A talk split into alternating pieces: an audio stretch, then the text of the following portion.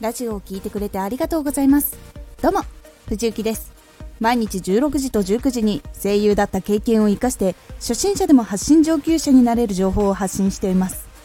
さて今回はラジオのタグ選び。これを最後まで聞いていただくとラジオを聞いてもらえるタグを選べるようになります。少し告知させてください。YouTube もやっています。YouTube ではラジオ収録で使っているスマホにもつなげられるオーディオインターフェースヤマハ AG03 の紹介動画などラジオでは伝えにくい細かいところをレビューしています。どんなものなのか価格はいくらくらいなのかなど気になる方は動画をチェックしてみてください。はい。ラジオのタグってどんなことをつけたらいいのか最初は分かりませんでした。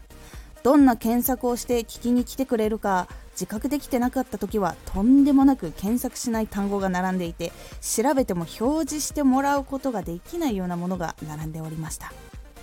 その時の悩みがこちら。ラジオのタグって何をつければいいかわからない。検索してもらえるタグがわからない。表示してもらえるタグって何だろうってなっておりました。この悩みを抱えた時にどのことを見返していけばいいのでしょうか？ポイントは3つ。タグはラジオの内容を伝えてくれる。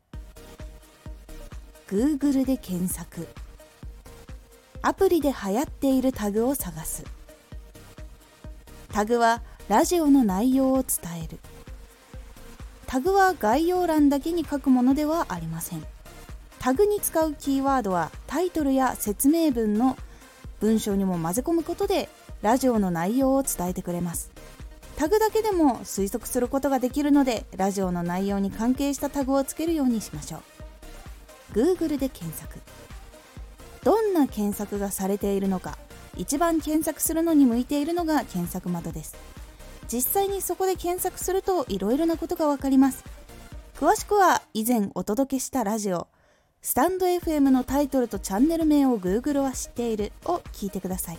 概要欄に URL 貼っておきます。アプリで流行っているタグを探す。スタンド FM の中でトップページに表示されるタグはあります。それを調べて臨機応変に対応することでトップに表示される可能性も上がりますので定期的に調べてみてください。いかがだったでしょうか？タグは検索で表示される可能性を上げてくれるので適切なタグをつけることでいろんな場所で表示されるようになります。しっかりチェックしてつけるようにしましょう。今回のおすすめラジオ。ラジオ発信で最初に気をつけること。ラジオを発信するときに最初から知っておくと対策できることがあります。そのことをお伝えしているラジオです。このラジオでは毎日16時と19時に声優だった経験を生かして初心者でも発信上級者になれる情報を発信していますのでフォローしてお待ちください。次回のラジオはラジオの魅力を変化させる BGM です。こちらは BGM をうまく使いこなすことでラジオの魅力を上げられるという感じになっておりますのでお楽しみに。Twitter もやってます。Twitter では活動している中で気がついたことや役に立ったことをお伝えしています。ぜひこちらもチェックしてみてね。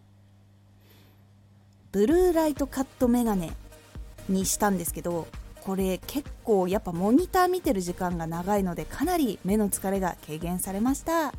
おすすめです。今回の感想もお待ちしています。ではまた。